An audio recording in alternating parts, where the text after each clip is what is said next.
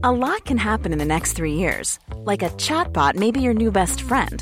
But what won't change? Needing health insurance. UnitedHealthcare Tri-Term Medical Plans are available for these changing times. Underwritten by Golden Rule Insurance Company, they offer budget-friendly, flexible coverage for people who are in between jobs or missed open enrollment. The plans last nearly 3 years in some states, with access to a nationwide network of doctors and hospitals. So for whatever tomorrow brings, UnitedHealthcare Tri-Term Medical Plans may be for you. Learn more at UH1.com. Bonjour à tous, bienvenue dans 90 minutes info. Nous sommes ensemble pendant 1h30 au sommaire de votre émission aujourd'hui. On reviendra sur la loi immigration. Lutter contre l'immigration illégale est une priorité du gouvernement, mais la Première ministre ne semble pas pressée de passer à la loi. Elisabeth Borne explique que le moment serait mal choisi pour lancer des débats qui divisent le pays. Et puis surtout, elle pointe la responsabilité de la droite. Selon elle, les Républicains à l'Assemblée et au Sénat ne sont pas alignés. Elle semble vouloir se dédouaner, mais problème, dans la foulée, la droite des deux assemblées a annoncé déposer une proposition de loi commune. Autre sujet au sommaire, l'inflation, priorité des Français qui n'ont pas manqué de souligner qu'il n'y a eu hier aucune annonce concrète concernant l'envolée des prix. Était-ce une erreur de la part de la Première ministre ? Et puis on verra ensemble aussi les conséquences de l'inflation sur le choix de vie des Français. Et puis pour terminer l'émission, on se rendra à Mayotte. Nos envoyés spéciaux nous emmèneront dans l'un des bidonvilles de l'île. Vous entendrez le récit de ses habitants et des témoignages aussi qui font état de la violence sur place. Je vous présente mes invités dans un instant, mais tout de suite le point sur l'actualité avec Maureen Vidal. Le père du jeune homme de 19 ans décédé lors d'une épreuve du baccalauréat en mars a porté plainte contre l'établissement et des surveillants pour non-assistance à personne en danger. Nadir avait des problèmes cardiaques connus de son lycée. Selon des élèves, témoins de la scène, le jeune homme a été laissé 20 minutes sans aide sur le sol après un malaise cardiaque. Le ministre de l'Éducation, Papendia, a lui annoncé l'ouverture d'une enquête administrative de l'inspection générale. Les infirmières britanniques vont devoir faire l'impasse sur leur prochaine journée de grève. La justice a déclaré illégal leur débrayage qui était prévu le 2 mai prochain. Engagé depuis décembre dans un mouvement de grève inédit, le principal syndicat de la profession avait annoncé récemment une nouvelle grève de 48 heures à partir du 30 avril. La Haute Cour a décrété que la période de grève de 6 mois du syndicat prenait fin au 1er mai. Et puis ce chiffre pour terminer, près de 90% des jeunes femmes des pays pauvres ne vont pas sur Internet, soit une proportion bien plus importante que celle des hommes du même âge, selon un rapport de l'UNICEF. Pour réduire cet écart, il faut renforcer leur pouvoir pour qu'elles deviennent des innovatrices, précise le directeur de l'éducation à l'UNICEF. Avec moi pour m'accompagner pendant 1h30, Céline Pina, bonjour. Bonjour. Essayiste, Shannon Seban, bonjour. Bonjour. Présidente Renaissance de Seine-Saint-Denis et Karim Zeribi, bonjour. Bonjour Elodie. Consultant CNews. On va d'abord parler rapidement d'Emmanuel Macron. Avant d'honorer un déplacement dans le Doubs, le président de la République s'est arrêté sur un marché à Dole, dans le Jura. Un petit bain de foule improvisé, pas de casserole lors de ce bain de foule, mais quelques séquences quand même où il a été vivement interpellé. Écoutez notamment cet échange avec un ancien gilet jaune. Je veux vous dire que ce que vous faites, c'est vraiment pas bien. Bon, alors dites-moi, est-ce que vous n'aimez pas ? Ah bah, j'aime rien. Non, mais j'aime pas grand-chose. Ce que j'aimais, c'était votre dynamisme au départ. Vous avez vu où on en est ? Mais pourquoi on en est, nous ? Vous voyez, on est ici, mais vous êtes là à l'improviste. Vous voulez que je réponde ? Oui, attendez, je finis. Vous voulez juste haranguer ? Non, attendez. Mais je vous invite à regarder et regardez les documents statistiques et vous verrez que vous dites beaucoup de bêtises sur les chiffres, sur les faits. Vous dites beaucoup de bêtises tous les jours, hein. Tous les jours et depuis 5 ans. Mais moi, je vous rassure, vous me battez. J'essaie, monsieur. Un peu de respect, s'il vous plaît, c'est monsieur le président. J'essaie. Oui. Non, mais il est respectueux. On n'est pas d'accord, mais il est respectueux. Mais je vous dis sincèrement que ça boucle pas votre truc, ça marche pas. Ah non, mais votre truc, ça marche pas avec moi. Ah bah si. Regardez les télés. Nous regarde, mais ça marche pas avec moi. Mais vous pouvez enfumer les Français. Mais on est quelques-uns, on peut réclamer. Par contre, je laisse. Je suis en train d'essayer d'enfumer. Je suis en train d'essayer de travailler d'avancer. Vous essayez pas. Vous nous enfumez depuis 5 ans. Non, monsieur. Si, mais vous avez encore 4 ans, c'est bon. Exactement. C'est le jeu, c'est la démocratie, par contre. Vous avez été élus. Voilà, les Français, c'est eux qu'on fait les cons. Allez, bonne journée à Dole. Bonne journée à vous. Regardez le chiffre sur les impôts, vous verrez ce que je vous dis. Céline Pina, il va y avoir le droit à chaque fois, le chef de l'État, à des interpellations, même si celle-ci, on le voit, ça reste quand même. Bon enfant, le chef de l'État qui prend presque plaisir. On a l'impression à taquiner aussi cet ancien gilet jaune. C'est une intervention qui est plutôt sympathique. Les deux hommes sont agréables à regarder. En revanche, ce qu'on voit chez ce président, c'est à peu près toujours la même chose. C'est-à-dire que quand vous allez au contact de la population, Vous n'êtes pas là pour leur faire la leçon ou quelque part pour leur répondre. À un moment donné, on est là pour entendre, pour écouter. Après, on en fait son miel ou pas d'ailleurs. Mais on n'est pas là pour parler tout le temps. Et je pense que le monsieur avait des choses à dire. Il fallait l'écouter, pas vouloir tout de suite placer un mot.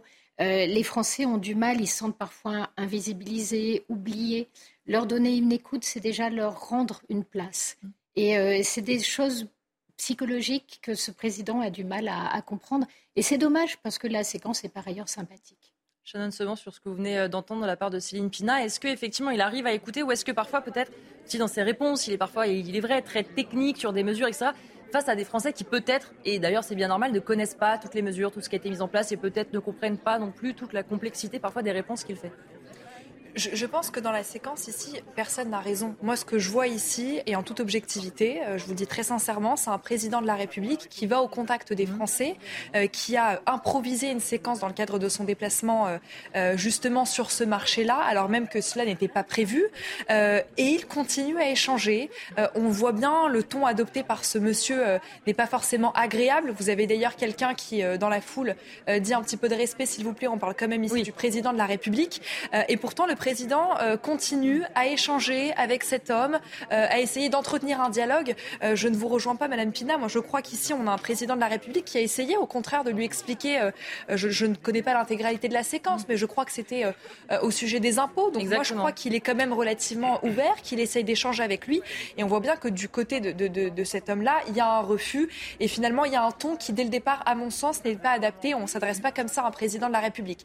Mais je crois qu'ici, on peut tous se mettre d'accord sur le fait que malgré la difficulté, on a un président de la République qui continue à aller à la rencontre des Français, quand bien même cela n'est pas prévu dans son programme. Il continue à vouloir échanger et surtout à faire preuve de pédagogie. Et je crois que c'est là-dessus qu'il faut qu'on s'arrête, c'est sur l'exercice de pédagogie, continuer à aller au contact, écouter les critiques, en prendre acte, les écouter, les entendre pour continuer à avancer. Karim Zeribi, on voit aussi que maintenant la stratégie a changé du chef de l'État systématiquement. Maintenant, les bains de foule sont un peu des bains de foule surprises, pas sur le lieu finalement du déplacement. Ils s'arrêtent soit avant, soit après. C'est un moyen aussi d'éviter la trop grande confrontation, les casseroles, comme le dit Céline Pina très justement. Oui, c'est pour contourner les militants, hein, parce que ce sont des militants, il faut le dire, syndicaux ou politiques, qui l'attendent avec des casseroles, qui sont pas très nombreux, il faut quand même le dire, mais qui font beaucoup de bruit. Et donc pour éviter ce chahut, le président de la République dévoile peut-être au dernier moment ou change de programme pour aller à la rencontre de ceux qui ne sont pas préparés au chahut, mais qui peut-être ont envie de se confronter à lui, mais dans le respect, et même si c'est un peu vif, nous sommes dans une démocratie, nous ne sommes pas dans une monarchie, nous ne sommes pas dans un régime totalitaire, nous ne sommes pas dans une dictature. Donc heureusement qu'on peut échanger avec le président de la République en marquant nos désaccords. Et c'est ce que fait cet ancien gilet jaune. C'est vrai qu'il le fait de manière vive et plutôt respectueuse. D'ailleurs, à la fin, il y a un peu une accolade entre eux. Une poignée de main. Poignée de main. Et je crois que c'est bien que ça puisse se faire aussi comme ça. Le président, il faut qu'il descende effectivement de son piédestal. C'est un peu ce qu'il fait quand il va à la rencontre du terrain. Et il faut qu'il le fasse sans trop border ses déplacements. Sinon, la mise en scène du village du côté de l'Hérault, la dernière fois à Pérole, c'était un peu grotesque. Donc moi, je préfère voir ces images-là, de contact un peu vif, où le président dit ce qu'il a à dire. Naturel, finalement. Exactement. Et puis, c'est jamais blanc ou noir, le bilan d'un homme politique, quel qu'il soit. Donc il y a toujours des choses positives et des choses qui sont moins positives. Là, on est dans une séquence qui est très critique pour la politique gouvernementale, parce que non seulement la réforme des retraites est contestée, il y a une colère des Français, mais plus encore. C'est le contexte. Je veux dire, c'est les Français qui souffrent, c'est les classes moyennes qui sont en situation, en sentiment de déclassement, c'est des chefs d'entreprise qui mettent la clé sous la porte, c'est le prix de l'énergie, c'est l'inflation. C'est tout ça qui fait la colère des Français, ainsi que la réforme des retraites. Et tout ça, le président le prend de plein fouet quand il va à la confrontation de nos compatriotes, dans des échanges qui sont des échanges naturels et, me semble-t-il, nécessaires.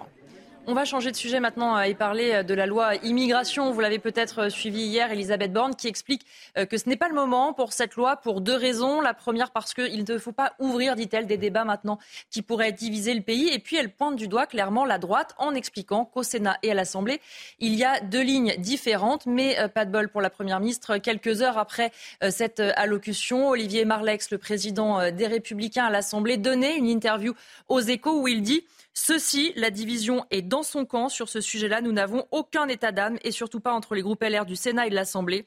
Pour être très clair, nous avons décidé avec Éric Ciotti et Bruno Retailleau de déposer une proposition de loi commune portée par les Républicains. Et justement, on va rejoindre Fabien Di Filippo. Vous êtes député Les Républicains de Moselle. Cette décision de faire une proposition de loi commune entre l'Assemblée et le Sénat, c'est un pied de nez aussi à la Première ministre ?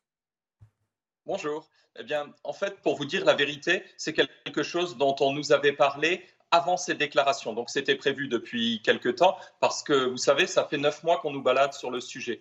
9 mois qu'on voit les choses dériver, qu'on voit les chiffres s'aggraver, qu'on voit la perte de contrôle de nos frontières s'accentuer. Et donc, on voulait à un moment donné, nous, prendre l'initiative en disant, eh bien, maintenant, il faut y aller. Les Français attendent une chose, c'est des résultats concrets. Et donc, bien sûr, on est tous tombé de l'armoire quand on a entendu l'argument fallacieux et hypocrite de la Première ministre de dire que si on ne pouvait pas l'examiner tout de suite, c'était la faute des Républicains. Non, la vérité, et on l'a bien vu avec les déclarations de certains membres de Renaissance, notamment le président de la Commission des lois, c'est de leur côté qu'ils sont très divisés parce qu'ils ne veulent pas aborder des sujets comme l'aide médicale d'État, comme l'exécution des obligations de quitter le territoire français, les expulsions, ou comme les mineurs non accompagnés. C'est ça le fond du problème. Et s'il y en a qui sont prêts à porter des mesures courageuses dès aujourd'hui, c'est bien du côté de la droite républicaine. Vous avez été un peu les coupables faciles pour la Première ministre qui a peut-être sous-estimé aussi votre volonté, vous, à droite, de vous entendre sur un thème comme l'immigration que vous portez évidemment depuis de nombreuses années.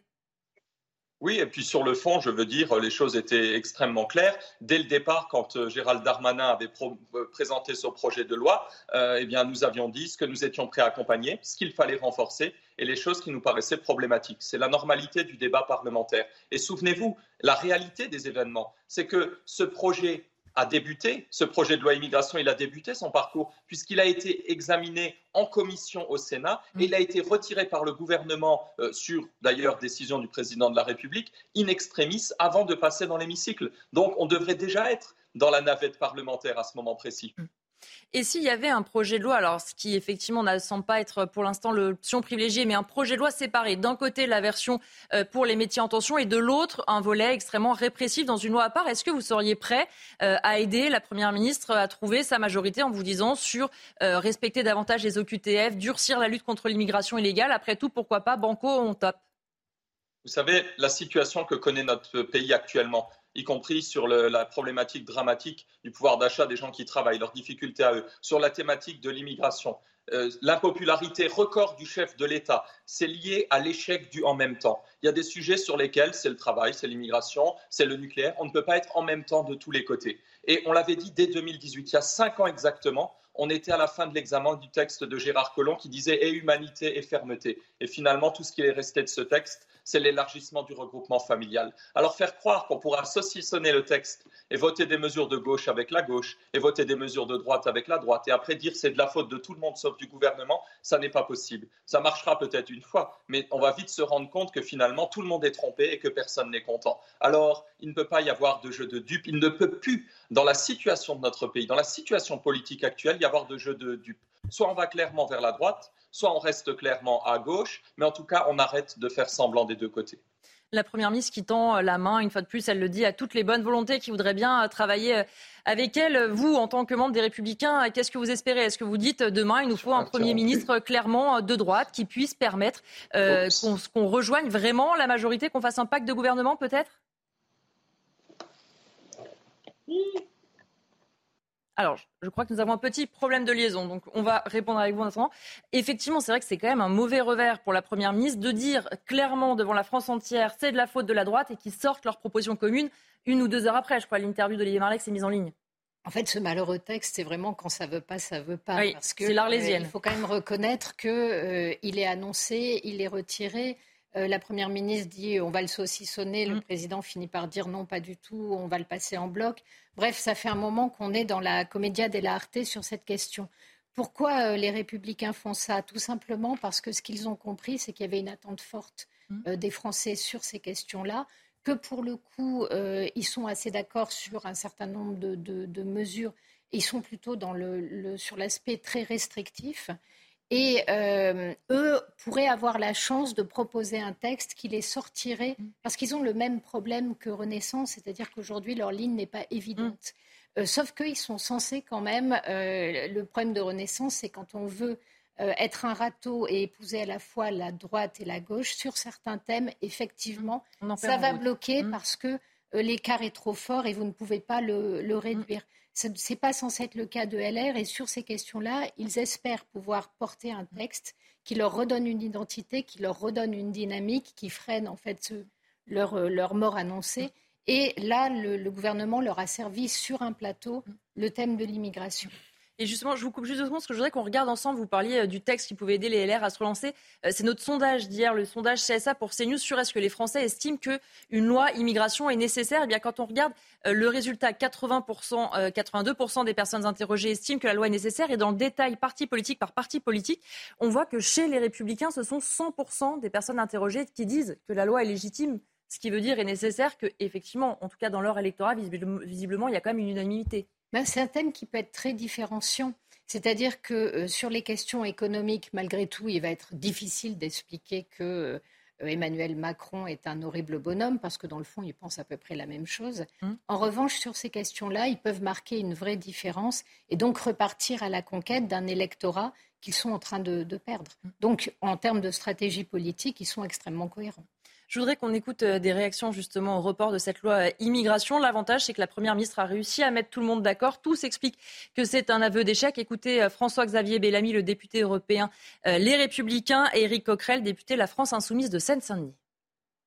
La principale annonce, c'est un report, ce qui dit beaucoup de la situation, mais c'est évidemment faux. Le vrai problème de Mme Borne, aujourd'hui, sur le sujet migratoire, c'est sa propre majorité. Ça n'est pas les Républicains. Et nous l'avons dit avec beaucoup de clarté, nous sommes prêts, nous avons des lignes claires, et d'ailleurs... Olivier Marleix l'a annoncé dès hier, puisque Mme Borne veut nous faire porter le chapeau. Nous allons déposer notre propre texte. C'est un aveu d'échec, mais je préfère ça plutôt que d'accélérer une loi d'ici l'été, comme le demandait M. Macron. C'est un échec, puisque M. Macron a dit si le 14 juillet, ce n'est pas fait, si ce n'est pas fait avant l'été, ça n'aura pas lieu. C'est ce qu'il a expliqué. Donc manifestement, on est plutôt parti là-dessus. Mais d'un autre côté... – C'est un geste d'apaisement parce que justement, elle a compris que le contexte, il n'était pas favorable. – Le contexte n'est pas favorable. Et puis, moi, je ne suis pas d'accord avec l'idée d'utiliser la question de l'immigration comme sujet pour faire oublier la question des retraites, la question du pouvoir d'achat. Shannon Seban, cette loi qui vient pas, en deux ou trois bouts, en un seul bout, c'est de la faute de la droite. Mais en fait, non, ils s'entendent. C'est très compliqué, là, pour le gouvernement, quand même, de sauver la face sur cette réforme, sur cette loi. Oui, absolument, d'autant plus que c'est un sujet qui, selon moi, ne doit être ni un sujet de gauche, ni un sujet de droite. Je crois qu'il y a urgence aujourd'hui à pouvoir légiférer justement sur les questions d'immigration, sur le sol français. Donc moi, j'invite ici justement les Républicains peut-être à mettre leur ego de côté et à venir travailler avec nous sur un projet de loi que nous avions déposé.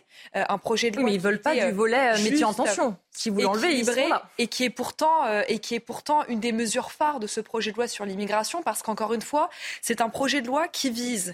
avec en filigrane, à lutter contre l'immigration illégale et clandestine. Avec deux propositions et finalement deux mesures très fortes, deux pans très forts. Le premier, c'est de dire que nous souhaitons justement faciliter les mesures d'éloignement et d'expulsion des personnes qui viennent sur le sol français mais qui n'ont pas le droit d'y être. Et puis, de mieux intégrer effectivement celles et ceux qui ont le droit d'être sur le sol français. Et je crois que justement ce que vous citiez, qui est justement le pass métier en tension, le titre de séjour métier en tension, c'est une formidable mesure. Parce qu'on l'a vu notamment dans les métiers de la restauration ou de l'hôtellerie, il y a une demande très forte aujourd'hui de la part des restaurateurs quand vous allez sur le terrain.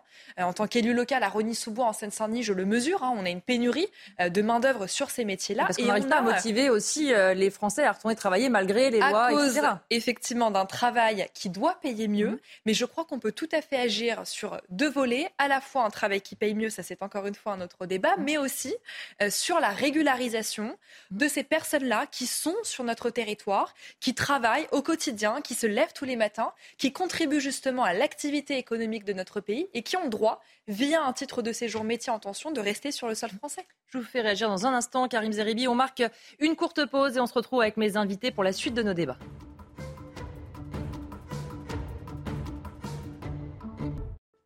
De retour dans 90 minutes info. On poursuit nos débats dans un instant, mais tout de suite, le journal, c'est avec vous, Simon Guillain. Bonjour Simon. Bonjour Elodie et bonjour à tous. Le président de la République s'est rendu aujourd'hui au château de Joux dans le Doubs. Une visite pour célébrer l'abolition de l'esclavage. Emmanuel Macron, qui est une nouvelle fois allé au contact des Français, le chef de l'État entend leur mécontentement mais souhaitent pouvoir les convaincre. On va faire le point sur place avec nos envoyés spéciaux Florian Tardif et Charles Baget. Emmanuel Macron qui est quasiment dorénavant à chacun de ses déplacements obligé d'emprunter un itinéraire bis. Ce fut le cas ce matin lorsque le président de la République s'est rendu au marché de Dole. Ce n'était pas prévu au programme. Les journalistes ont été scindés en deux équipes. Une poignée de journalistes a pu embarquer au sein du convoi présidentiel afin de couvrir cette séquence improvisée donc par les équipes du président de la République. Le maire même de la ville de Dole n'a été prévenu que quelques minutes avant l'arrivée d'Emmanuel Macron sur le marché de sa ville. Une méthode pour le moins inhabituelle, disons-le, mais assumée par les équipes du président de la République et Emmanuel Macron lui-même, puisque ces haltes surprises lui permettent de discuter librement avec les Français, écoutez-le. Il y a des gens pas contents, il y a des gens qui vous engueulent, mais vous pouvez parler. Et parfois vous pouvez convaincre. C'est ça qui m'intéresse, voilà, c'est de pouvoir échanger. Le désaccord me plaît. Parfois vous n'arrivez pas à convaincre. Parce qu'il y a un monsieur que j'ai pas convaincu, il y a une dame que j'ai plus convaincue. Il y a des gens qui vous disent ce qu'ils pensent, il y a des gens qui vous disent, comme la dame là, les difficultés. Moi je vous contacte pourquoi ? Pour entendre les difficultés des Français, avoir des idées nouvelles, comprendre ce qui est, essayer de ressentir ce qui est compris, ce qui n'est pas compris, et aussi pouvoir traiter des colères. Ces séquences permettent au chef de l'État de montrer qu'il n'est pas isolé, bunkerisé à l'Élysée et qu'il peut continuer de se déplacer librement sur le territoire national à la rencontre des Français, des déplacements qui se font néanmoins dans des conditions difficiles puisque de nouveau un comité d'accueil l'attendait non loin du château de Joux où se rendait le président de la République, si bien que les équipes du chef de l'État ont dû en quelque sorte enclencher un plan B. Initialement, le président de la République devait se rendre ici en voiture. Il a décidé d'utiliser un hélicoptère, comme vous voyez sur ces images, qui s'est posé en plein milieu de ce stade de foot afin de lui permettre donc de se rendre dans le château de Joux afin de commémorer le 175e anniversaire de l'abolition de l'esclavage. Ces séquences permettent donc au chef de l'État d'échanger avec les Français, mais ne permettent pas de faire oublier la contestation sociale autour de la réforme des retraites. Tout autre chose dans ce journal. En France, seulement quelques milliers de non-voyants bénéficient de l'aide d'un chien guide à l'occasion de la journée mondiale des chiens d'aveugles. Nous avons pu accompagner une personne non-voyante dans les rues de Bordeaux pour tenter de mieux comprendre son quotidien. Et vous allez voir qu'il reste encore beaucoup de progrès à faire en matière d'acceptation de ce handicap et des chiens en général dans la société. C'est Antoine Estève qui a tourné ce reportage. Regardez. Guy est fier de nous montrer son quotidien dans la ville, accompagné de son fidèle compagnon, Mef, un labrador, son guide depuis plus de 7 ans. Il nous explique que les comportements ont beaucoup changé dans les commerces notamment. Les chiens guides sont mieux acceptés qu'auparavant, même s'il y a encore des incompréhensions. Un jour, je suis allé avec mon chien avec l'éducatrice. Dans le magasin, on ne m'a rien dit. La fois suivante, je suis avec l'une de mes filles. On nous a envoyé un vigile pour dire « vous sortez ». Pourquoi ? Allez savoir. Dans ce restaurant, les chiens sont les bienvenus, mais ce n'est pas le cas partout. Souvent, il faut négocier. Accepter un chien d'aveugle, il n'y a pas plus simple que ça. On n'a rien à faire, on n'a aucun investissement à faire. C'est seulement être gentil et humain. Parce qu'ils sont assez bien élevés, les chiens. Peut-être des fois même mieux que certains êtres humains. Les associations de déficients visuels militent pour une acceptation totale des chiens guides. Elles rappellent notamment que la loi oblige tous les établissements à les laisser rentrer. On peut avoir des problèmes au niveau des taxis, par exemple, voilà, qui ne sont pas forcément au courant qu'ils ont l'obligation d'accueillir les chiens guides. Hein. Et puis c'est le cas aussi dans tous les ERP, hein, dans tous les établissements qui reçoivent du public, dans les restaurants, dans les hôtels. L'UNADEV remet une quarantaine de chiens guides par an en France, ce qui peut paraître très peu par rapport au nombre de personnes déficientes visuelles, qui sont un peu plus de 2 millions dans le pays. Et enfin, une entrée symbolique au musée Madame Tussaud de Londres. À quelques jours, vous le savez, du couronnement du roi Charles III, la statue de cire de sa femme Camilla a été dévoilée hier. Vous la voyez à l'antenne, vêtue d'une robe bleu foncé. Sa statue est disposée à côté de celle du roi, de Kate et de William. Pour le directeur du musée, c'était la meilleure façon de débuter ce nouveau chapitre de l'histoire de la monarchie britannique. Voilà pour ce tour de l'actualité à 16h. Sur CNews, vous retrouvez tout de suite Élodie Huchard pour la suite de 90 minutes info. Merci à vous, Simon Guillain. Alors effectivement, on va juste revenir avec vous, Karim, sur cette loi immigration. Je voudrais qu'on réécoute d'abord ce que disait ce matin la Première ministre et vous réagissez juste après. Il ne s'agit pas simplement de présenter un texte de loi. Nous l'avons fait. Le gouvernement l'a fait. Il a mis sur le bureau du Sénat un projet de loi que nous avons retiré à la demande du président du Sénat, oui, qui pensait que ce n'était pas le moment d'avoir un débat sur ces sujets, que ça pouvait créer des divisions. Donc nous souhaitons pouvoir reprendre ces débats au Parlement le plus vite possible. Évidemment, il faut qu'on ait qu'on ait la possibilité d'avoir une majorité au Sénat et à l'Assemblée. Et de toute façon, comme je l'ai dit hier, ce débat, nous souhaitons au plus tard l'avoir à l'automne. Nous voulons un texte équilibré, unique, qui réponde à, oui, un texte équilibré et unique, qui réponde à cette double préoccupation, mieux éloigner ceux qui n'ont pas de raison d'être sur notre sol et mieux intégrer ceux que nous accueillons.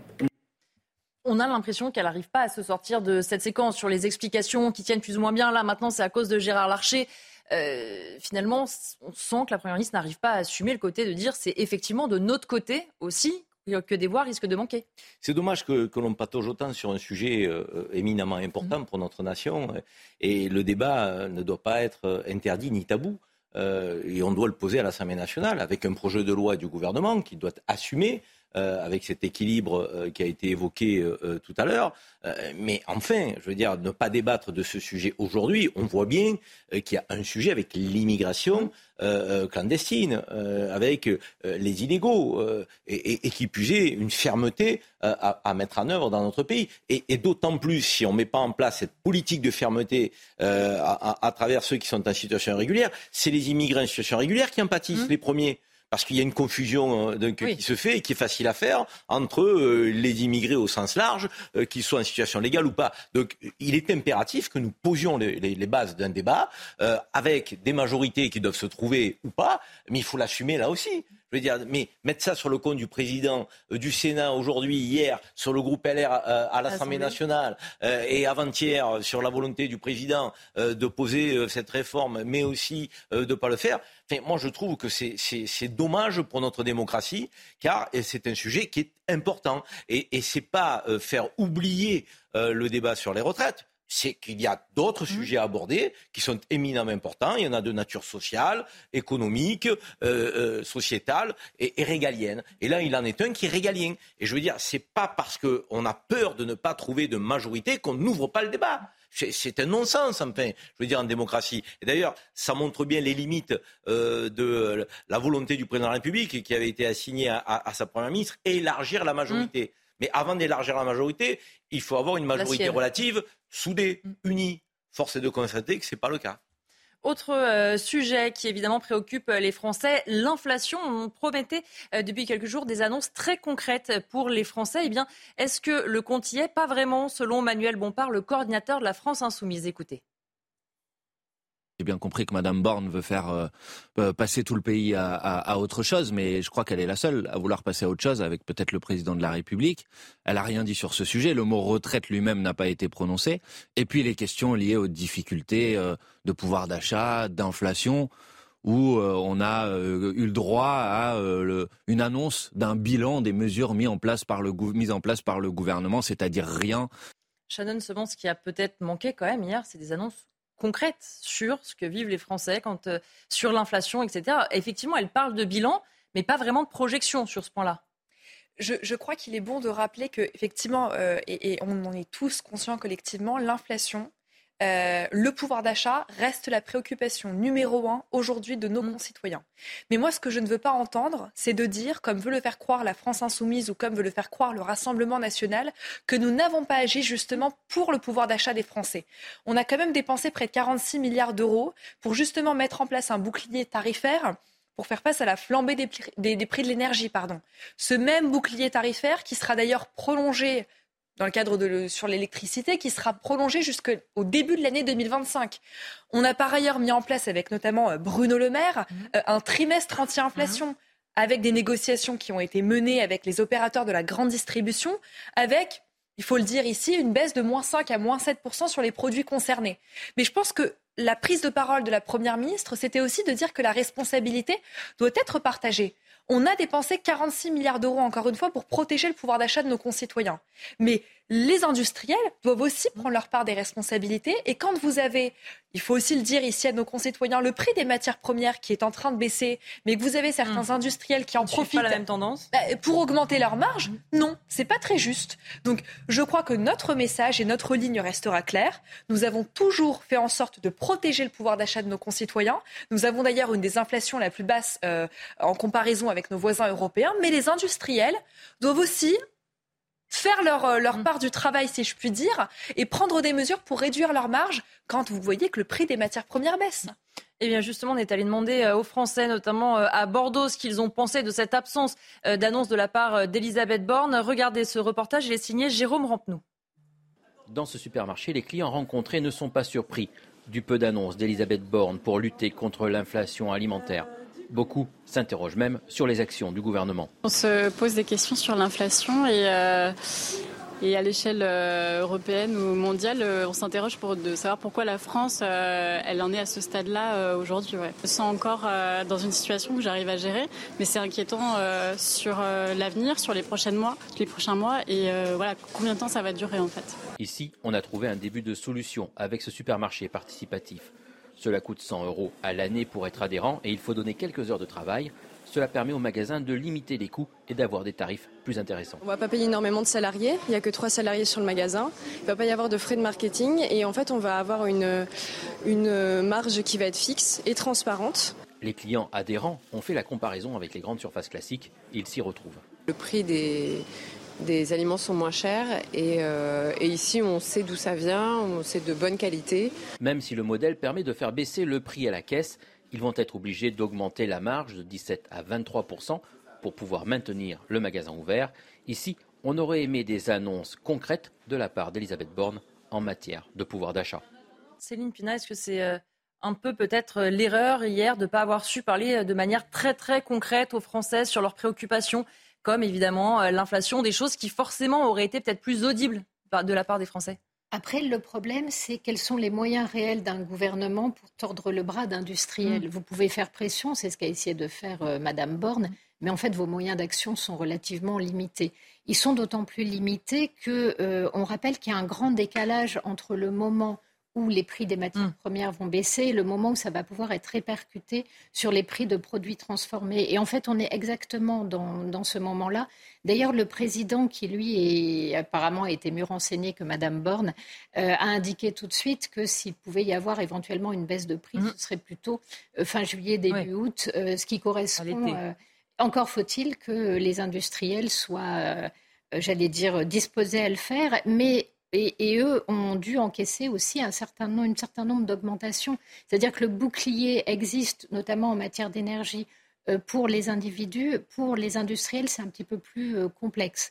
Et aujourd'hui, ils expliquent aussi qu'ils ont dû encaisser énormément de pertes sur l'année précédente et que donc ils ne seraient pas des exploiteurs de la difficulté en train d'indûment s'en mettre plein les poches, mais qu'on est là dans un phénomène de transition.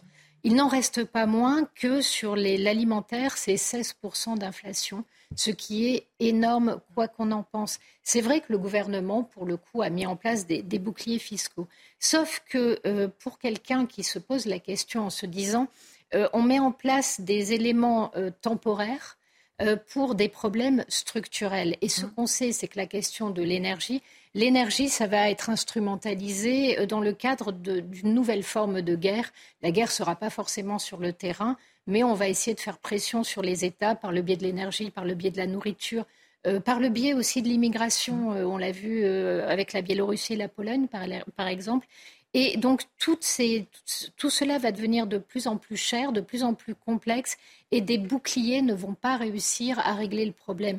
La question derrière, c'est finalement... Nous sommes complètement désindustrialisés. Qu'est-ce qui va être fait sur ces questions-là ? Aujourd'hui, l'Europe n'est pas autosuffisante en matière agricole. Qu'est-ce qui va être fait ? En matière d'énergie, quand est-ce qu'on s'attaque vraiment aux problèmes de façon pérenne ? Et là-dessus, on n'a rien à se mettre sous la dent. Voilà pourquoi, malgré les tentatives de protection du gouvernement, les Français continuent à être inquiets et à se projeter dans des difficultés qui devraient être plus grandes encore. Et d'ailleurs, la Première ministre, vous le disiez, essaye de faire pression sur les industriels. Elle disait encore ce matin qu'elle voulait des baisses concrètes, tangibles des prix d'ici à la fin du mois de juin. Et elle demande aux industriels de rouvrir des négociations afin de répercuter les baisses des matières premières. Karim, il y a aussi une habitude qui a été prise par le gouvernement, c'est de répondre à une crise par un bouclier, un chèque, etc. Et qu'aujourd'hui, les caisses sont vides. C'est-à-dire que le gouvernement se retrouve, ce qui était inévitable au moment où, oui, les Français continuent à avoir du mal à faire face à l'inflation, mais le gouvernement, maintenant, ne peut plus faire grand-chose. En fait, il y a deux sujets qui se télescopent. Il y a le sujet de la valeur travail et la question qui doit être posée, Est-ce que le travail paye suffisamment aujourd'hui? C'est un vrai sujet. Et c'est un sujet, nonobstant l'inflation. Je veux dire, avant la crise que nous subissons, avant l'augmentation des prix, ce sujet existait. Ce sujet était sur la table. Le sentiment de déclassement des classes moyennes, il existait. Les classes populaires qui semblent s'appauvrir et qui ne finissent plus les fins de mois, ça existait. Ceux qui sont à découvert le 15 du mois, ceux qui ne remplissent plus le frigo, ceux qui font un repas par jour, ceux qui ne partent jamais en vacances. Inflation ou pas, cette situation, elle existait dans le pays. Donc ça veut dire que le sujet demeure plus que jamais de la question du travail et des salaires. Et est venue s'ajouter l'inflation, avec la crise de l'énergie, la guerre en Ukraine, donc, et les prix qui ont flambé. Donc tout ça se télescope. Alors, sur le premier sujet, moi je considère que le pouvoir politique a un rôle à jouer, en tout cas à réunir les acteurs, les organisations patronales, les corps intermédiaires représentant les salariés, et puis peut-être être un État régulateur avec les charges en jouant dessus pour l'augmentation des salaires et que les Français vivent dignement de leur travail. Pour le deuxième sujet, c'est vrai que la marge de manœuvre, elle est quasiment limitée. Je veux dire, donc c'est très compliqué. Les industries, il y a des profiteurs de la crise. C'est Michel-Édouard Leclerc qui l'a dit lui-même. Il y a des gens qui augmentent les prix alors qu'ils ne devraient pas le faire. Donc ils profitent, ils s'engouffrent dans cette guerre en Ukraine pour augmenter les prix.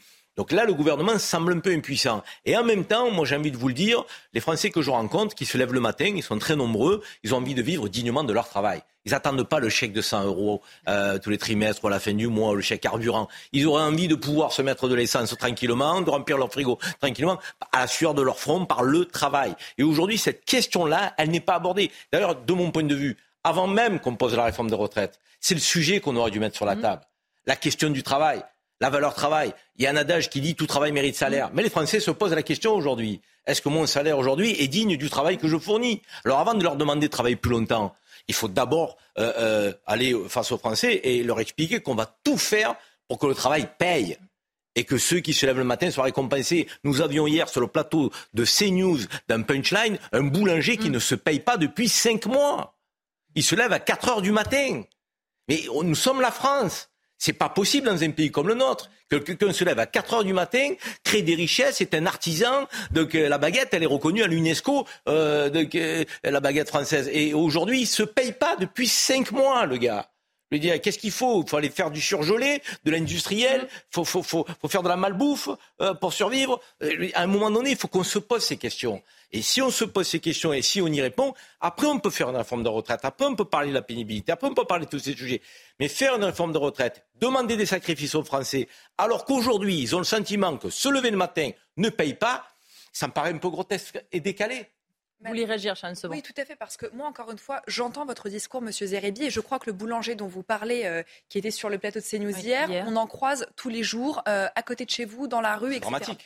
Mais c'est une réalité, effectivement, et c'est pour ça que je vous dis que l'inflation et le pouvoir d'achat, justement, ça reste la préoccupation principale de notre gouvernement. Maintenant, moi, ce que je veux ici dire, c'est que j'entends ici les « vous n'avez pas fait suffisamment », on voit très bien, c'est l'argument en général des oppositions qu'on entend ici et là, mais quelles sont dans ce cas-là vos propositions? Parce que moi, j'ai pris une feuille et un stylo et j'ai regardé concrètement quelles étaient les propositions finalement à la fois du Rassemblement National et de la France Insoumise. La France Insoumise, par exemple, parce que je crois que c'est important ici de le rappeler, vous propose de bloquer les prix des produits alimentaires. Alors sur le papier, c'est extrêmement séduisant et je dois avouer qu'à titre personnel, j'aurais adoré qu'on puisse mettre en place une telle mesure. La Hongrie l'a fait.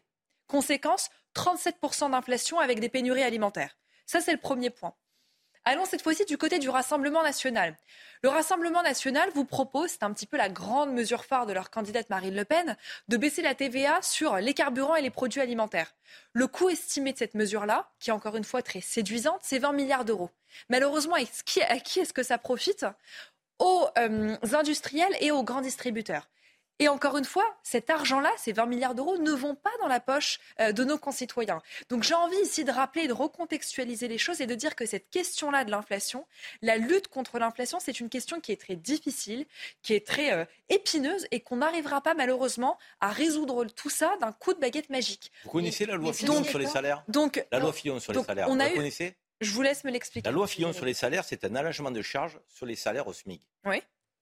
C'est une trappe à bas salaire.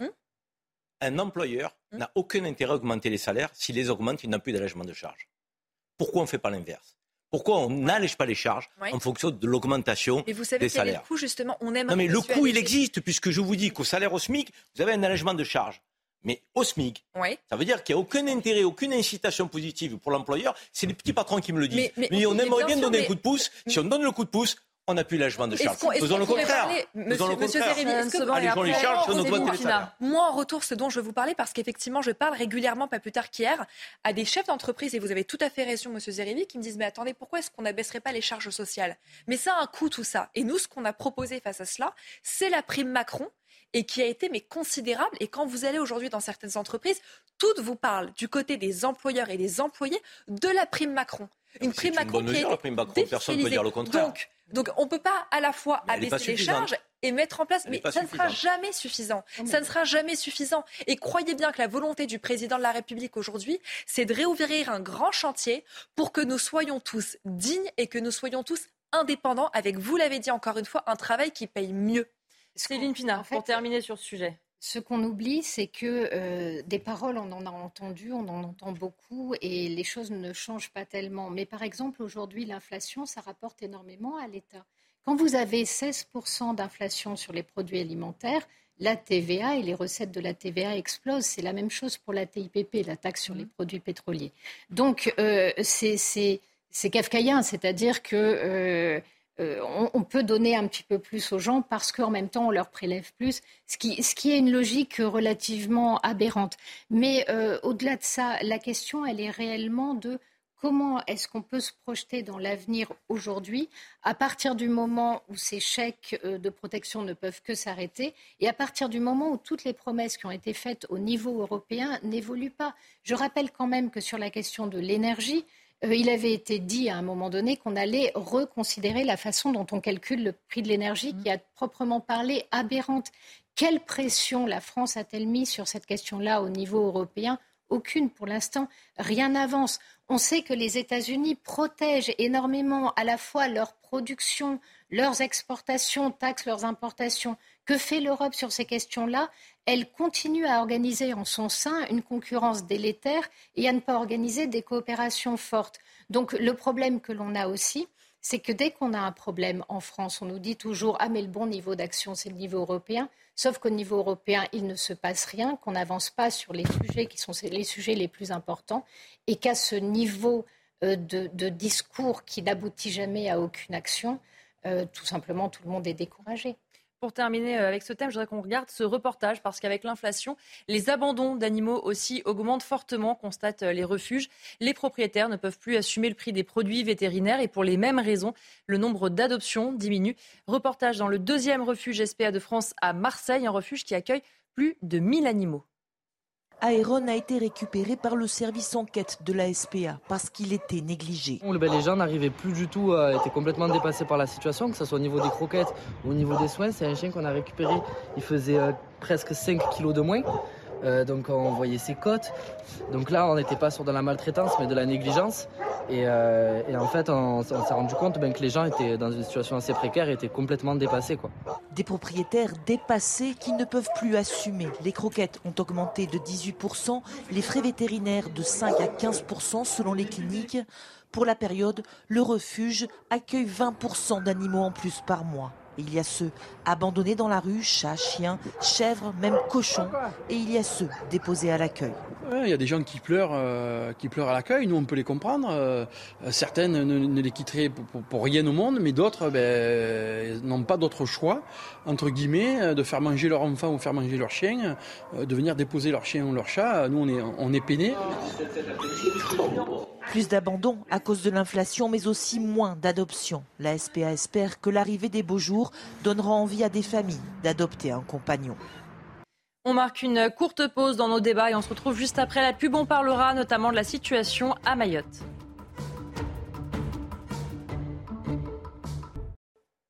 De retour dans 90 minutes info, on va parler de la situation à Mayotte dans un instant, mais tout de suite le rappel de l'actualité avec Maureen Vidal. le géant britannique des hydrocarbures BP face à des actionnaires. L'entreprise avait annoncé en février qu'elle comptait investir davantage dans les énergies renouvelables, mais aussi dans les hydrocarbures. Un ralentissement du rythme de sa transition énergétique. Des fonds de pension parmi les plus importants au Royaume-Uni avaient de leur côté prévenu qu'ils allaient s'opposer à la reconduction du mandat du président de BP. Cet après-midi a eu lieu une assemblée générale où des activistes écologistes ont également perturbé la séance. Le paysage agricole français en perte de plus de 20 000 km de haies par an. Dans un rapport, le ministère de l'Agriculture déplore la marginalité des programmes de plantation face à ce phénomène. Ces réserves de biodiversité sont pourtant utiles au rendement agricole et à l'érosion des sols. Les causes, les campagnes françaises se sont métamorphosées après la Seconde Guerre mondiale. Les parcelles ont été regroupées et les haies arrachées pour former des champs plus accessibles aux tracteurs. Suite au fort rebond de son activité en 2022, le secteur aéronautique et spatial français recrute. L'objectif, répondre à la demande très soutenue dans le secteur de la défense. Le chiffre d'affaires de l'aéronautique, de l'espace et de la défense a augmenté de 13,6% l'année dernière. On va faire le point maintenant sur l'opération Wuambushu à Mayotte. On va retrouver sur place nos envoyés spéciaux, Régine Delfour et Fabrice Elsner. Régine, où en est-on justement précisément de l'opération qui a débuté lundi ? Cela fait 4 jours que l'opération Wuambushu a débuté. Cette opération, elle vise 3 objectifs. La reconduite dans leur pays des personnes en situation irrégulière, la destruction des bidonvilles et enfin le retour du maintien de l'ordre public. Depuis ce début, l'opération connaît de nombreux revers puisque lundi, un bateau avec des Comoriens à son bord n'a pas pu accoster à Anjouan. Mardi, c'est un bidonville qui n'a pas pu être détruit sur une décision de justice et enfin, la délinquance sévit énormément toujours sur l'île. Hier, il y a eu des affrontements extrêmement violents avec les forces de l'ordre et des jeunes de Doujani. Au total, 9 policiers ont été blessés. La défenseure des droits a annoncé qu'elle allait envoyer une délégation de juristes pour veiller au maintien des droits fondamentaux.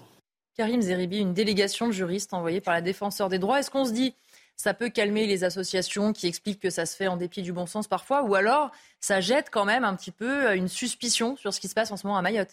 Mais moi, je suis assez effaré, quoi. On a un climat qui est cataclysmique, un contexte qui n'est pas celui de la République française de Mayotte, et on ne peut rien construire sur le désordre, soyons clairs. Qu'est-ce que vous voulez construire sur le désordre? Il y a 300 000, 350 000 habitants à Mayotte. 50% de gens qui relèvent de l'immigration, dont 25% de la population qui est en situation illégale. 25% de la population. C'est comme si nous avions 18 millions de Français environ en situation irrégulière. 18 millions de personnes sur notre sol. C'est un non-sens, je veux dire. Évidemment qu'il faut reconduire les gens en situation irrégulière sur les îles des Comores. Il y en a 3 aux alentours. Et c'est un fait, c'est le droit qui doit s'appliquer. Donc, évidemment que les bidonvilles, vous voulez qu'il en sorte quoi des bidonvilles?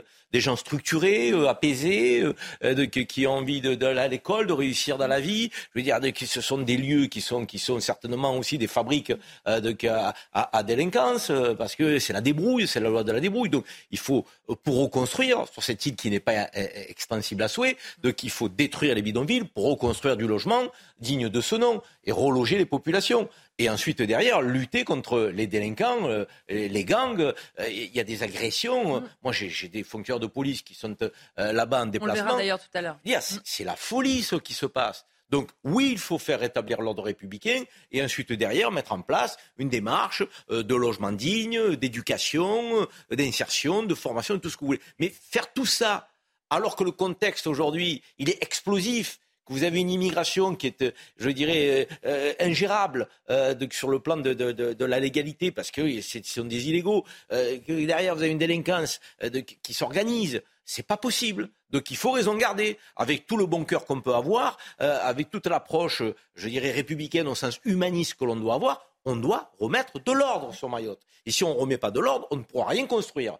Et c'est pareil dans nos quartiers populaires, sans faire de comparaison à Mayotte, quand je vois, moi, que certains nous disent qu'il faut travailler sur le boulot, le machin. Bien sûr qu'il faut travailler sur le boulot.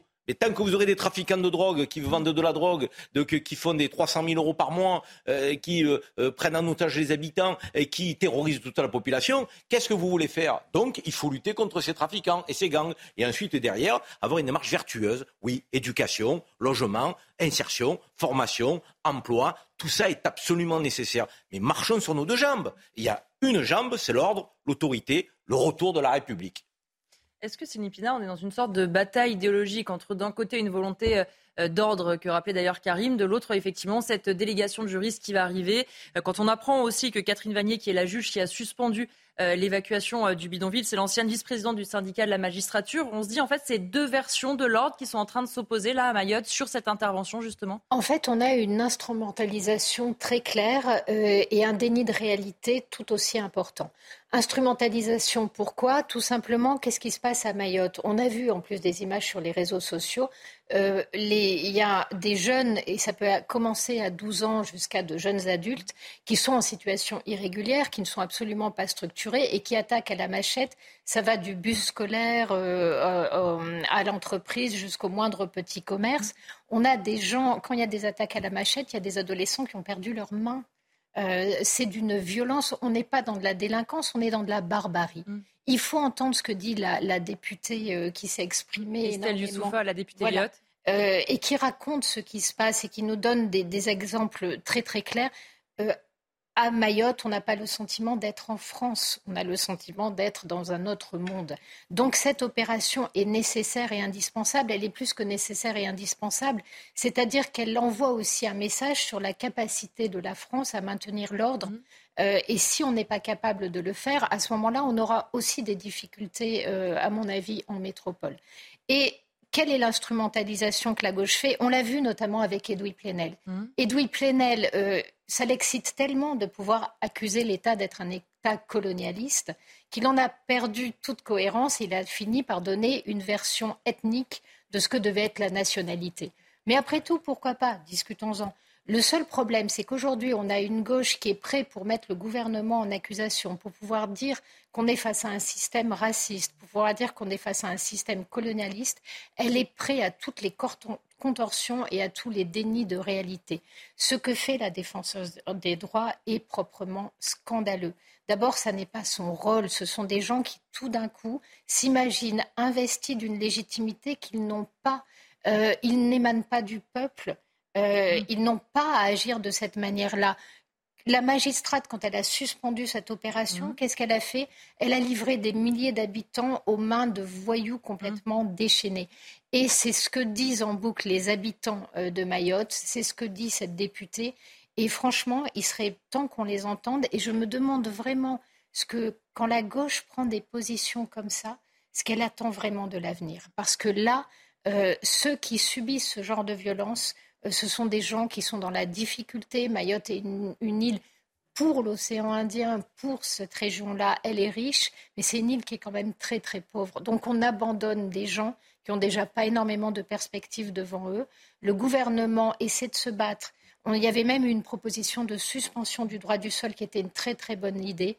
Et finalement, au lieu de faire corps derrière lui, la gauche est en train de lui tirer des balles dans le pied en abandonnant la population sur place. Je trouve ça dramatique. Justement, cette décision de la défenseur des droits, est-ce que vous dites, après tout, ça peut être nécessaire ? Ou il y a quand même un côté, on se dit, est-ce qu'elle ne fait pas confiance aux forces de l'ordre ? Qu'est-ce qu'on sous-entend par le fait qu'il faut aller regarder ce qui se passe là-bas, comme si l'opération n'était pas transparente, comme s'il y avait peut-être quelque chose à reprocher, notamment aux forces de l'ordre qui sont parties sur place ?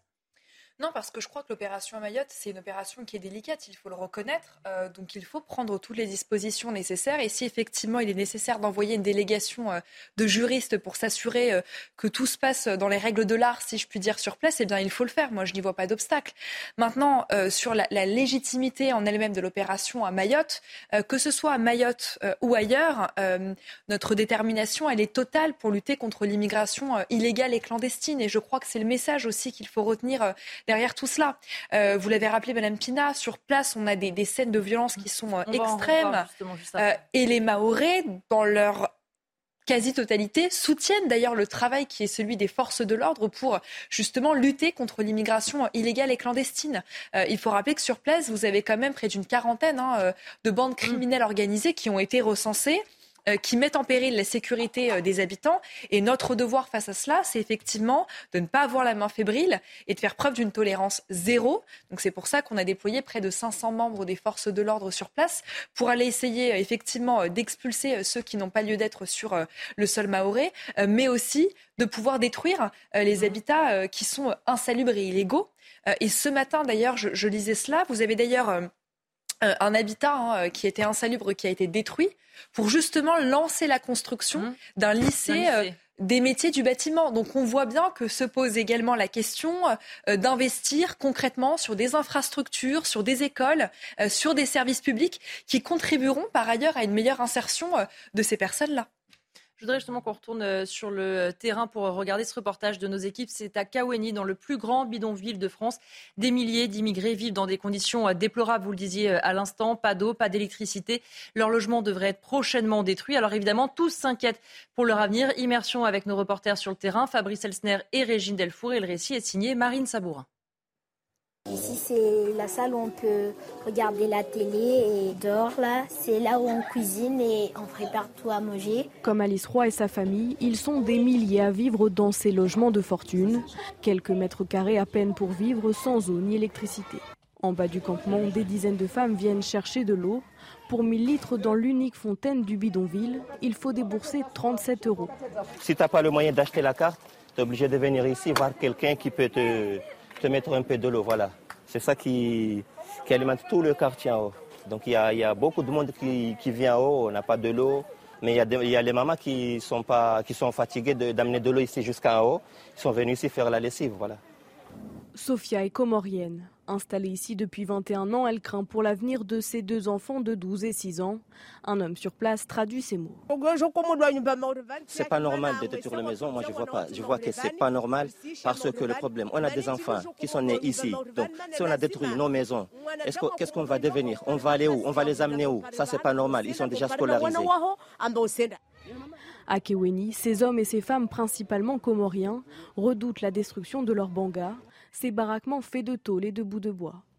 Karim, ce qu'on vient de voir, ça rejoint ce que vous disiez tout à l'heure sur qu'est-ce qu'on peut construire dans un environnement comme celui-ci, alors que vous le disiez effectivement aussi, il y a aussi la volonté de détruire ces habitations pour construire quelque chose de plus utile comme un lycée et d'essayer de faire en sorte que l'île avance. Parce que là, on voit bien quand même que rien n'a bougé, alors que le sujet quand même de Mayotte est un sujet qui est bien connu depuis de nombreuses années. Si nous n'avons pas la voix off, personne ne peut penser qu'il s'agit d'un territoire français. Ah oui, c'est sûr. Personne. Personne, c'est pas possible. Je veux dire, c'est totalement indigne sur le plan humain. Alors après, encore une fois, que les choses soient claires, quand j'entends qu'il y a deux enfants, que ça fait 21 ans qu'ils vivent dans ce lieu, dans ces conditions, je pense qu'il y a une vraie question à se poser aussi pour des Comoriens qui sont là depuis 2 décennies. Je veux dire, donc, moi, je suis à 2000% d'accord pour que les délinquants soient expulsés manu militari sans discussion. Mais quand on a un cas de figure comme celui-là, et que des gamins, peut-être, ont un avenir en trouvant le chemin de l'école ou d'un nouveau lycée qui va se construire autre, il y a une question d'humanité aussi qui se pose. Oui, c'est presque du cas par cas, en fait. Mais évidemment, je veux dire, évidemment, c'est presque du cas par cas. Il faut être sans pitié avec les délinquants, avec ceux qui commettent des actes délictueux, les gangs et compagnie. Alors là, je veux dire, il faut y aller. Ceux qui viennent rentrer, il faut éviter effectivement la question de l'appel d'air. Après, la vraie difficulté, c'est la configuration aussi de ces îles. Vous avez Mayotte et vous en avez 3 autres qui sont des îles et qui ne sont pas françaises. Et donc, je veux dire, des arrivées permanentes. Comment on stoppe ça demain ? On ne peut pas faire des murs de partout à un point tel que ça ne rentrera pas. Alors, si on renvoie pour que derrière ça revienne de la même manière quelques semaines ou quelques mois plus tard, ou quelques jours plus tard, il y a des vraies questions à se poser avec les îles qui sont aux alentours. Je veux dire, les gens fuient pas la pauvreté non plus par plaisir. Personne ne fuit son île, sa famille, ses racines par plaisir. Mais si il vous semble que de l'autre côté, à quelques kilomètres de mer, vous avez l'Eldorado, avec des aides sociales, le RSA et machin, vous vous dites finalement, je préfère ça que crever de faim là où j'habite. Évidemment, on va continuer à parler de Mayotte. On marque une dernière pause dans 90 minutes d'info et on se retrouve avec mes invités. Dernière partie de 90 minutes info, on continue d'évoquer la situation à Mayotte. Céline Pina, effectivement, comme le disait Karim Zeribi à juste titre, c'est une situation qui semble totalement hors de contrôle et on a l'impression qu'on continue de tergiverser avec des décisions de justice, sans doute parfois qui sont légitimes, mais qui est encore une perte de temps quand on entend les élus sur place qui nous disent « ça fait des années qu'on se sent seul ». On dit finalement cette opération de communication coup de poing, elle semble avoir du plomb dans l'aile. C'est même pire que ça, c'est-à-dire que ça fait des années qu'on demande la suspension du droit du sol à Mayotte. Les élus le font très régulièrement et ça fait des années que la situation particulière de ce territoire n'est jamais prise en compte. Et donc on en arrive là aussi parce que, et pour le coup, les politiques ont essayé de réagir. En général, ils en ont été empêchés par des juges qui avaient une application parfois extrêmement théorique du droit. Or le droit, à un moment donné, il est là aussi pour s'adapter au réel. Le droit, c'est une tension entre des principes et la réalité, si on veut en tout cas qu'il puisse être utile aux hommes. Sinon, il est juste utile à ses concepteurs, mais c'est pas son rôle. Là, on a une situation d'autant plus compliquée et dangereuse que finalement, les trois îles des Comores, les Mahorais veulent rester français. Les Comoriens revendiquent le territoire de Mayotte comme étant leur. Ils ont un discours sur le colonialisme de l'État français qui est absolument délirant. Et en même temps, tous les habitants veulent devenir français et veulent s'installer à Mayotte. On est dans psychologiquement, c'est complètement délirant. Alors qu'il y a eu un référendum. Tout à fait, qui a été très clair. Et qu'est-ce qui se passe ? Parce que la France est plutôt une bonne fille. Elle a voulu aider au développement des Comores pour justement rattraper le différentiel entre toutes les îles. Sauf que le gouvernement comorien est un gouvernement extrêmement corrompu. On déverse à peu près 150 millions par an pour aider les Comores. Ça ne donne pas grand-chose. La plupart est détournée. Donc on est à la fois sur une population qui est victime d'un gouvernement corrompu, qui ne fait pas grand-chose pour s'en débarrasser parce que cette population n'est pas très éduquée. Elle n'a pas vraiment les moyens de prendre son destin en main. Et de l'autre, une île qui quand même fonctionne un petit peu mieux. Donc des gens qui aspirent à tous ces services. Sauf qu'il n'est pas possible de pouvoir accueillir toute la misère du monde. À un moment donné, quand on voit que ce qui est en train de se passer, c'est la déstabilisation complète de toute l'île et une violence terrible qui s'abat sur les habitants, on arrête de tergiverser, on agit. C'est ce qu'essaie de faire le gouvernement. Et je trouve assez dramatique que pour des raisons idéologiques, qui sont liées aussi à ces discours qu'on entend sur le néocolonialisme, etc., on est incapable de protéger une population en danger. Shannon Seban, est-ce que vous déplorez un peu justement cet aspect politique, récupération politique à la fois de la gauche, Céline le disait tout à l'heure, mais aussi d'associations sur place qui expliquent que détruire ces bidonvilles, c'est extrêmement dangereux, qu'on s'en prend aux populations, ça ne met pas une très bonne ambiance, un très bon climat pour la sérénité de cette opération. Oui, et puis malheureusement, on voit bien qu'aujourd'hui, tout est sujet à polémique et que tout est utilisé finalement à des fins politiques par les différents groupes politiques de notre pays. Moi, je crois qu'il ne faut pas jouer ici avec ces sujets-là. Moi, j'entends effectivement les paroles des associations, il faut les entendre, elles sont légitimes. C'est d'ailleurs pour ça qu'il y a, on le rappelait un petit peu plus tôt, mais une délégation de juristes qui a été envoyée sur place à Mayotte. Moi, ce que je veux juste rappeler, c'est que quand on décide de détruire un habitat, c'est fait sur décision du juge, donc c'est pas fait de façon arbitraire, et que face à cela, il y a un engagement qui a été celui de M. Gérald Darmanin, notre ministre de l'Intérieur, de reloger de façon systématique les personnes qui sont délogées. Délogées. D'où, encore une fois, il faut le préciser, d'habitats qui sont insalubres, sans eau, sans électricité, donc dans des conditions qui sont extrêmement pénibles. Donc on ne déloge pas juste pour le plaisir de déloger et on ne détruit pas des habitats juste pour le plaisir de détruire. Il y a ici une question aussi de dignité, des conditions de vie. Donc je crois que c'est une opération qui est encore une fois indispensable, qui doit être faite dans les règles de l'art et nous mettrons tout en œuvre pour que ce soit le cas, mais qui est indispensable et encore une fois qui est soutenue par les Mahorais parce qu'il y a des questions de sécurité, des enfants, des familles qui se jouent derrière tout cela. Il est bon de le rappeler. Merci en tout cas à tous les trois d'avoir été mes invités. Merci Karim Zeribi, Céline Pina et Shannon Seban. Tout de suite, vous retrouvez Laurence Ferrari et ses invités dans Punchline avec notamment comme invité aujourd'hui Nadine Morano.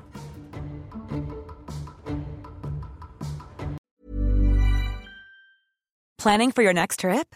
Elevate your travel style with Quince. Quince has all the jet-setting essentials you'll want for your next getaway, like European linen, premium luggage options, buttery soft Italian leather bags, and so much more. And is all priced at 50 to 80% less than similar brands. Plus, Quince only works with factories that use safe and ethical manufacturing practices. Pack your bags with high-quality essentials you'll be wearing for vacations to come with Quince. Go to quince.com/pack for free shipping and 365-day returns.